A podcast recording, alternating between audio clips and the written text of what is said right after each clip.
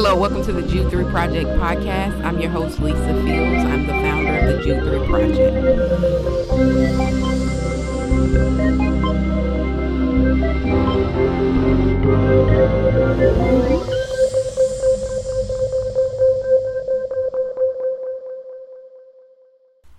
Well, thank you for listening to another episode of the Jude 3 Project podcast. I'm your host, Lisa Fields, the founder of the Jude 3 Project. And today I'm joined by a very special guest who's no stranger to the Jude 3 Project, Dr. Preston Sprinkle. Welcome, Preston. Hey, thanks for having me on, Lisa. Great to be here. thanks for coming on again. You came came on when we first started the podcast for our, um, our Scandal How to Get Away with Sexuality series. Um, and so apparently you just love controversial topics.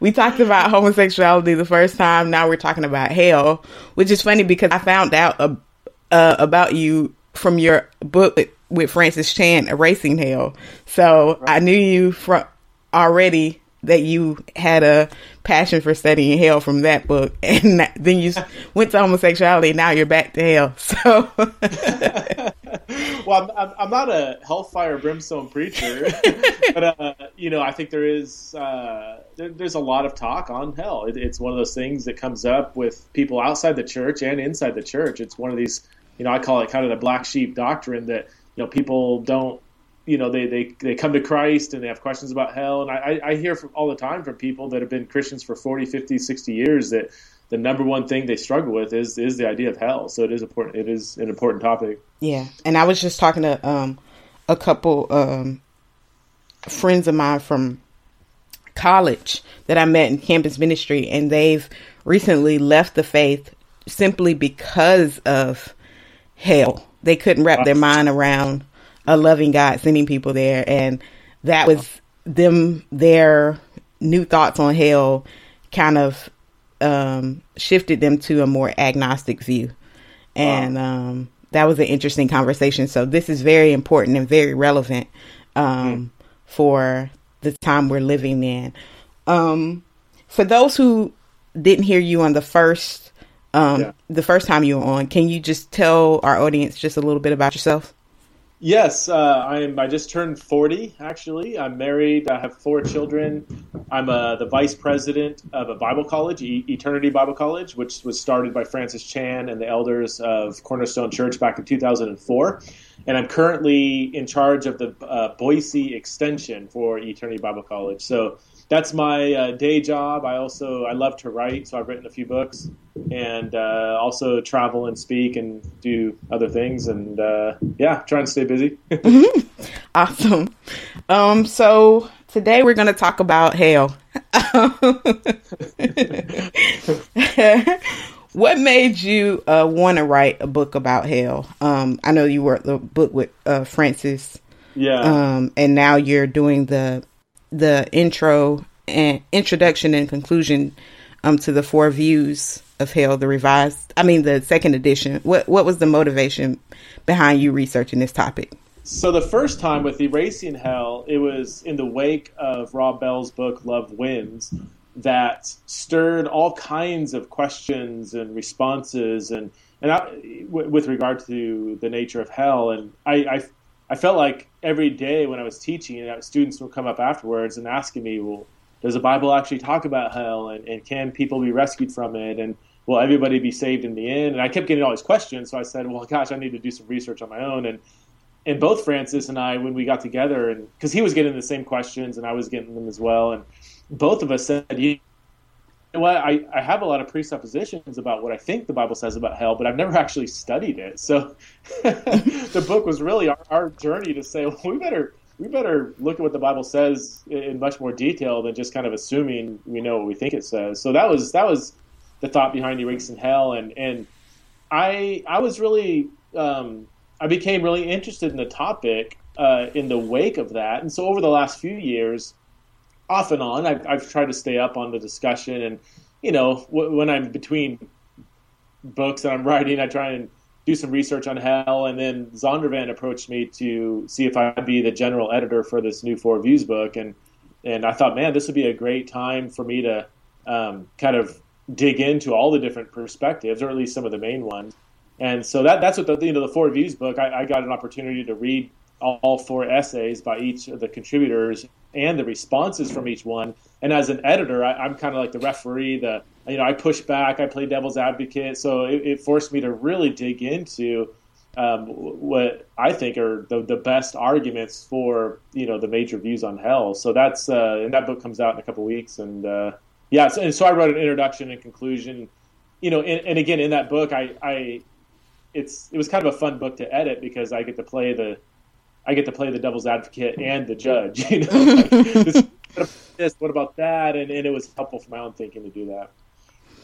That sounds great. Um, how how have your views of hell changed since writing these books? Yeah, good. Um, well, I guess in, on a very broad level, I've seen that um, there are different valid Christian perspectives on hell. So you have the traditional view of eternal conscious torment that, you know, when the unbeliever goes to hell, they are kept there forever and ever and ever in conscious torment by God. And for, for many years in my Christian walk, I just assumed that that's what hell meant. Like I thought H E L L like meant uh, eternal conscious torment. And I, you know, when Francis and I wrote Erasing Hell, we found out very quickly that that's not um, that that the Bible clearly talks about hell. That, hell exists.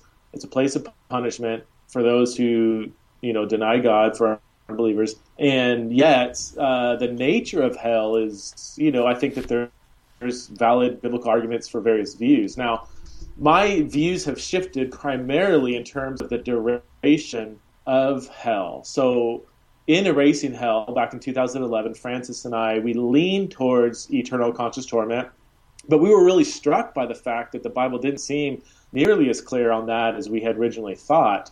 Now, since 2011, the more I study it, the more I now lean the other way towards what is often referred to either as annihilation or conditional immortality, or some people refer to the doctrine as terminal punishment, meaning that the punishment isn't uh, ongoing torment, but the punishment after judgment day is death. Uh, mm-hmm. Paul says the wage the wages of sin is death, but the free gift of God is eternal life. Or Jesus says in Matthew ten twenty eight, "Do not fear those who kill the body, but fear Him who can kill both both body and soul in hell, or destroy both body and soul in hell." And and you see this idea, this language of destruction, or John three sixteen. You know, if you don't believe in Jesus, you will perish. Now, that word perish suggests to me that there's some sort of finality to whatever punishment's going to happen. And so that, you know, after looking at uh, the text, especially the New Testament, I've seen, man, it seems that the dominant way that the final fate of the of the unbeliever is described is that it's described in terms that would suggest some sort of finality. So that that's where I lean now. I, I don't know if I well, I, I would say I heavily the more I study it, and the more I look at the traditional kind of responses to the annihilation view, I'm, I'm, I'm, not really compelled by those responses. And the more I look at the exegetical evidence for annihilation, it seems to be just really overwhelming, if I can be quite honest. Mm-hmm. And I think um, one of the things when I was listening to one of your lectures, you talked about kind of what hell meant in the original language. I think it's Gehenna, is yeah. the valley of Gehenna where the children of Israel uh, used to sacrifice their kids to was it Molech? Yeah, yeah, exactly. Yeah, so yeah, uh, the Greek word that is translated into the English word hell is the Greek word Gehenna, and Gehenna just comes from a Hebrew word that means the Valley of Hinnom, which was a location, a literal location outside Jerusalem, where uh, during the, the sixth, uh, let's see, yeah, six, primarily the well, let's see, seventh century in in Israel's history, seventh century BC, that the Israelites were sacrificing their children to Molech in that valley, and, and Jeremiah, in, in his uh, book especially, says, "Well, God's going to judge you for your wickedness in the same valley where you committed that wickedness." So, the idea of the valley of Hinnom became associated with God's future judgment. Now, the Old Testament doesn't spell it out that clearly. It just kind of like God's going to judge you. But then between the testaments, that whole idea that God's going to rain down judgment on the wicked in the Valley of Hinnom sort of took on more of an afterlife kind of idea, so that the word Gehenna was coined between the testaments to refer to God's future judgment in more of an afterlife sense. And it seems that when Jesus picks up on that idea and uses the term Gehenna, Gehenna he's using it in that in that Jewish sense of a future punishment after uh, Jesus, the judge, returns to judge the righteous and the wicked. Yeah, I think that's that's very interesting. Um, just understanding kind of how that ties in, and we kind of read our. I never took the time to like just study hell, um, and we kind of read. You know, you go by what you've been taught, and you kind of read that into the text. Uh, oh, so yeah. you're not reading the text and letting the text and yeah. the context shape what it's really saying. You're just going by, you know, your ideas of hell, hell, fire. You know, when you think of fire, I mean, hell, you think of just it being hot and fire and tormented forever. Um, and I think that it's really important to kind of, you know, look at the text like you're, like you're saying. Um, what yeah. are the four views and what biblical evidence is there su- to support each view? Oh man, okay, I'll try and do this quickly. so, so, the, the four views are number one, the eternal conscious torment, the traditional view. Number two, annihilation, that uh, that the unbeliever will. Now, now, some annihilationists will say that there might be a period of suffering and then death, and other annihilationists would say that death is the punishment. So there is no real suffering other than the suffering of dying. You know. Um, and then the third view is uh, referred to as either universalism or um, the author Robin Parry in the Four Views book calls it ultimate reconciliation. That ultimately, all things and all people will be reconciled to God. And then the fourth view isn't actually a view of hell. It's it's it's uh, it's the purgatory, uh, the view of purgatory. Um, now, purgatory, um, you know, has been commonly misunderstood to be kind of in the category of hell, and may, maybe including it in the Four Views book on hell will perpetuate that confusion. but purgatory is actually refers more to the, the fate of the believer, not the unbeliever. In fact, the author Jerry Walls, who happens to be a Protestant, by the way, a Protestant philosopher, teaches at a Baptist university, and he argues for a, a view of purgatory that says the uh, the believer who dies before he's been fully sanctified will undergo a process of sanctification before he enters eternal life. So, and, Jerry Walls in that essay, he, he affirms the traditional view of hell. He doesn't argue for it because he's focusing more on purgatory. Um, but so, but you know, we included it because it does it does kind of contribute to how you view the afterlife as a whole. And you know, the the original Four Views book also had an essay on purgatory, so we we wanted to maintain some sort of continuity with the older book uh, in that. So so really, I mean, there's there's actually three major views of hell, and this one's kind of a uh, step sideways, if you will, in, in the book. Um, there, there, there's there's other perspectives. I mean, you, you know, C.S. Lewis or even N.T. Wright and has kind of a different view of hell that, that wouldn't fit within those three categories. Um, and I believe I haven't done any research on it, but uh, people have told me that the Eastern Orthodox Church has a view of hell that doesn't really fit these kind of three major views as well. Mm-hmm. oh, the biblical evidence. You want me to go there, or is it? Uh, yeah. so, um, well, that, would be really hard to unpack. I so the, with, with ultimate reconciliation. Um, yes, you clearly have scripture scripture, this idea that God will judge it. Like that's a pervasive theme. But people, uh, people who endorse ultimate reconciliation point out that in the Bible, especially the Old Testament, you often see restoration on the other side of judgment. The classic example is the exile of Israel. When Israel was exiled into Babylon, and the prophet said, This is God's judgment. Um, but then said, But he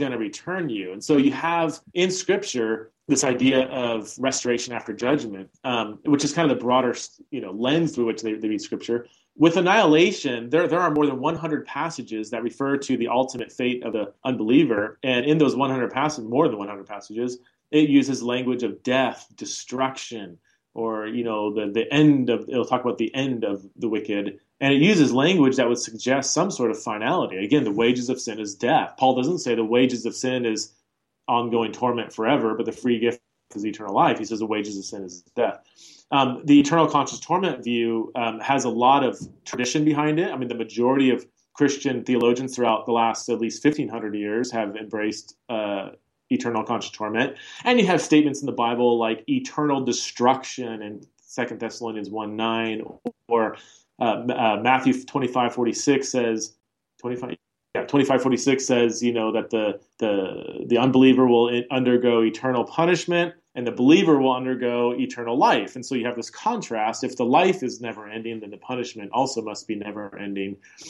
And then there's some passages in the book of Revelation that get pretty, um, pretty gnarly.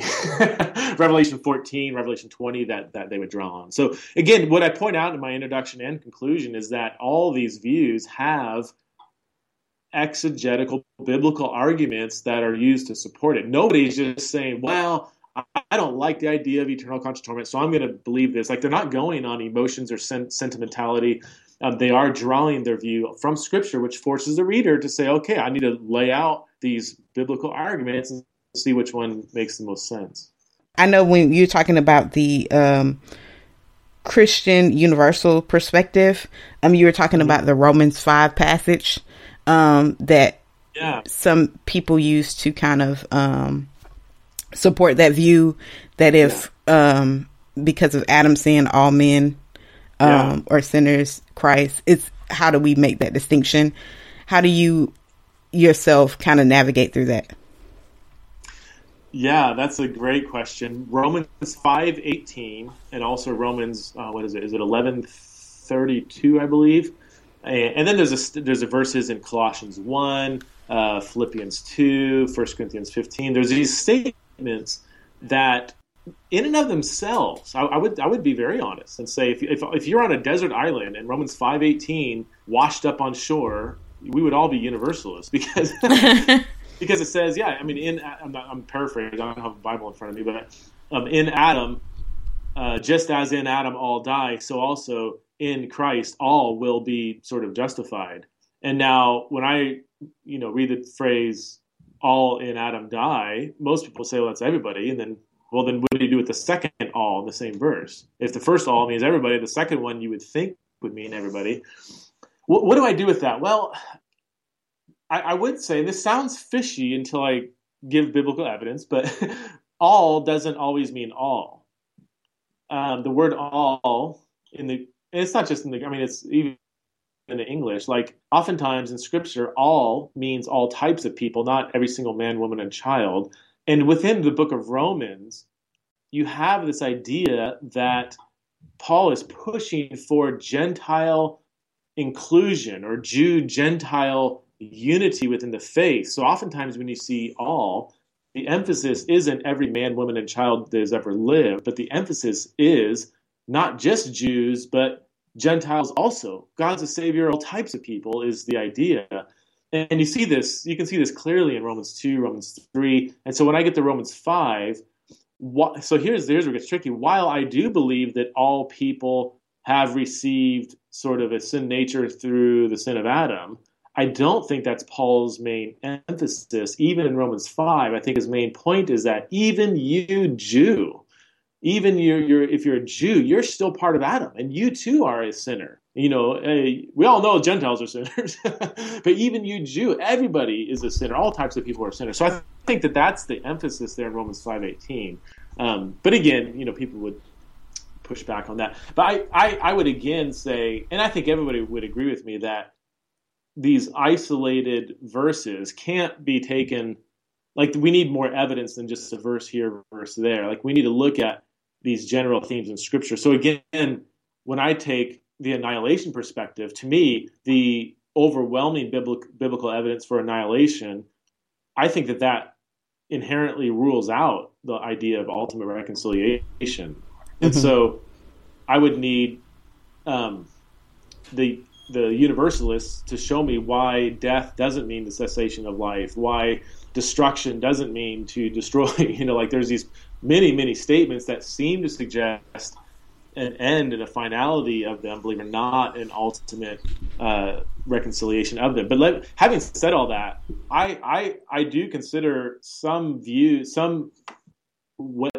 well, how do I say it? Uh, some versions of the ultimate reconciliation view. I do consider those to be, I would say, within the evangelical camp. In fact, a friend of mine, Robin Parry, who wrote the book, who wrote the essay in the Four Views book, has a book titled "The Evangelical Universalists," and I and I, I look at that, and I, I do disagree with it. Um, we we agree to disagree, but he presents a very solid biblical case for it, and he's clearly submitting to Scripture. He's clearly um, embracing the the uniqueness of the atoning work of Jesus Christ, and so he endorses these central components of the evangelical faith. So I, I don't I don't say, hey, you're a heretic, let's burn you at the stake. Like I think I you know I, I would see no, you're you're a brother of Christ. Um, you're, you're centered on the gospel. You're not you know dismissing scripture. In fact, you're using scripture, but we can still agree to disagree on that. So that that's I just want to make that clear in case people are of that camp. I, I don't. We, we can agree to disagree. I don't think you're a heretic. so I, I I asked on uh, Facebook if anybody had questions about this topic, and we did have a question um, from a guy named Brandon Davis. He said, "How necessary is the work of Christ in light of the view of purg- of a purgatory-like state? Doesn't it undermine its importance?" Good. That's a great question. There's two different versions of purgatory. One version says that the suffering of the believer in purgatory contributes to the the atoning work of Christ. In other words, the atonement of Christ almost isn't sufficient enough. We need to do some atoning on our own. Now that I, I think that's flies in the face of the finished work of Christ. But what the author in this essay, Jerry Walls, as a Protestant, says, and he would agree, he would say, "Oh yeah, that that view, he goes theologically, that seems absurd." What he says is the purgatory of the believer doesn't atone for sin, but it's a means of sanctification. So, in the same way that every Christian would say, yes, a believer needs to work out his salvation with fear and trembling. He needs to obey Jesus. He needs to grow in Christ likeness. And, and you have, I think, a, a, relationship between human and divine agency in the sanctifying work. You know, Calvinists will emphasize God's work in sanctification, and the Arminian will emphasize, you know, human human work. Um, but everybody is going to agree, yes, there is a sanctifying process that the believer contributes to during his life on earth. So all Jerry Walls says is, well, I'm just taking that same framework and saying, for those who haven't completed that sanctifying work on earth, if they die prematurely, they will continue that sanctifying process in the afterlife. So the way, and again, I'm very happy and eager to disagree with both of those views of purgatory. I, I, just find that I don't. Fi- I find the biblical evidence very meager, if, if it's even there at all. But um, I, I, do think that that second version of purgatory is very different than the first version. The second version does not um, sort of do away or downplay the atoning work of Christ. They, they declare it is finished, but just because we don't, you know, participate in some sort of sanctification. So that's really good question. It's important. To, and he in the in the essay in the book, he makes that distinction really clear up front. So I think it's really helpful that he does that. That's helpful. Um, for those who are listening and wrestling with this, because I hear so many people, like when I was talking to the friends who are now um, agnostic, um, their whole yeah. thing was that in order for Christianity to work, hell must exist. The traditional view of hell must exist because if not, what's the point? Like they're okay if there's the annihilation type view where one can say that's kind of a, a, a view known with Jehovah Witness, I think have something like annihilation.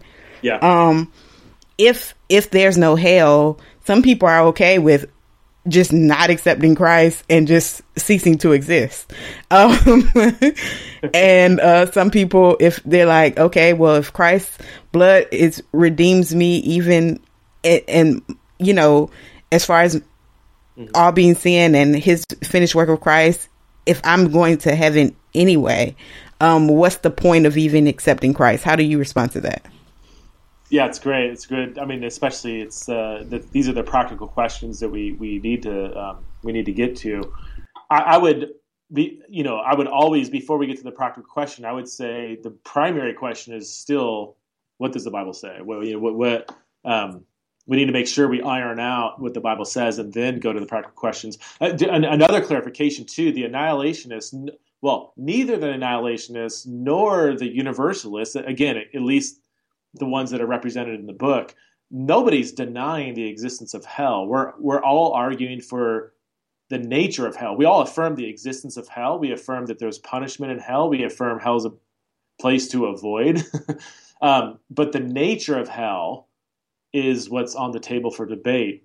Now, with the annihilation, let's see. Um, so I yeah, people say some people say, well, the, you know, if it's if it's if we're all if the unbeliever's just going to die, then um, then that's there's no fear there. Like we you know like why would we even care to avoid that?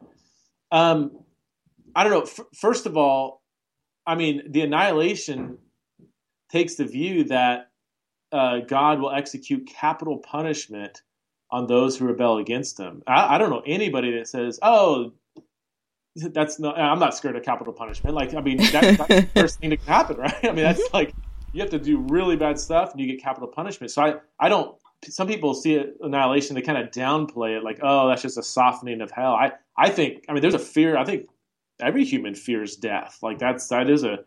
I, I think we'd be wrong to say that that's not. We're not, in a sense, having a scary enough punishment. But secondly, again, I, I don't. I, I, don't I don't know. Like when I look at the New Testament, it doesn't seem like the apostles are running around trying to like scare people into heaven with the worst possible alternative. You know, like they're they're drawing people in by the goodness of Jesus. And yes, they do. You know, it's fascinating in the book of Acts. You hardly hear any.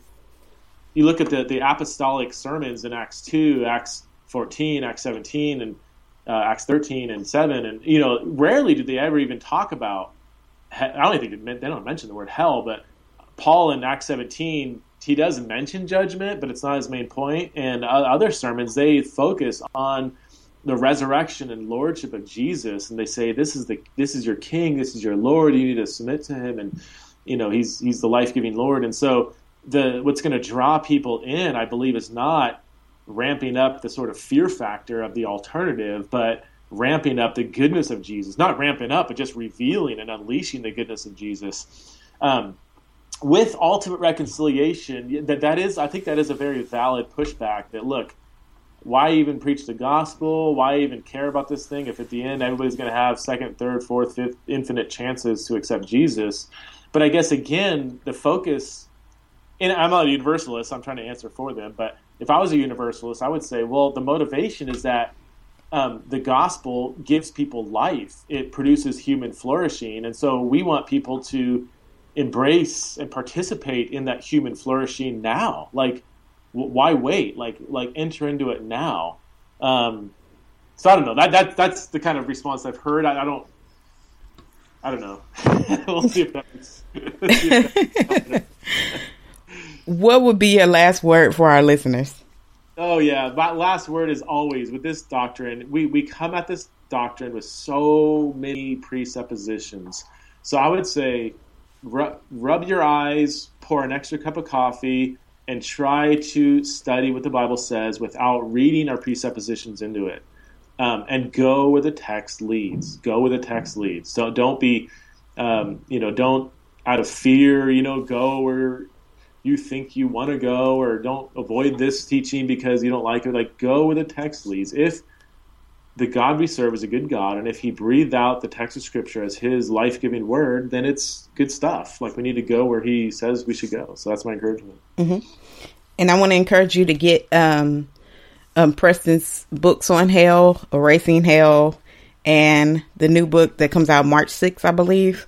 March 8th march 8th I'm sorry, March 8th, um, Erase, I mean, Four Views on Hell, um, which I think both of them are available on Amazon.com. And Preston also has a website. What's your website, Preston? PrestonSprinkle.com. PrestonSprinkle.com. And he has a book also.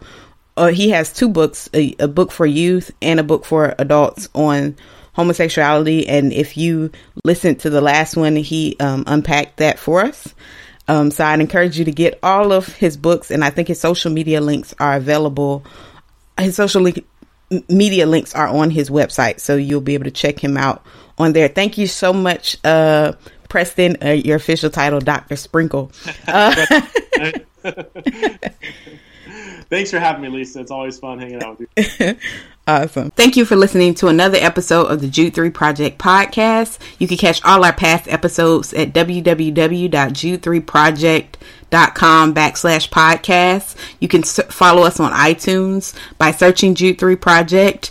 Also, you can follow us on Twitter at Jude 3 Project, on Instagram at Jude 3 Project, and on Facebook at facebook.com um, backslash Jude 3 project. And remember, you can donate on our site. So if this, um, this podcast and this ministry is a blessing to you, help support us financially um, by going on our website at jude3project.com and hitting the donate tab um, and donating. Consider donating to us. Thank you so much. Remember, at the Jude 3 Project, we're helping you to know what you believe and why you believe it.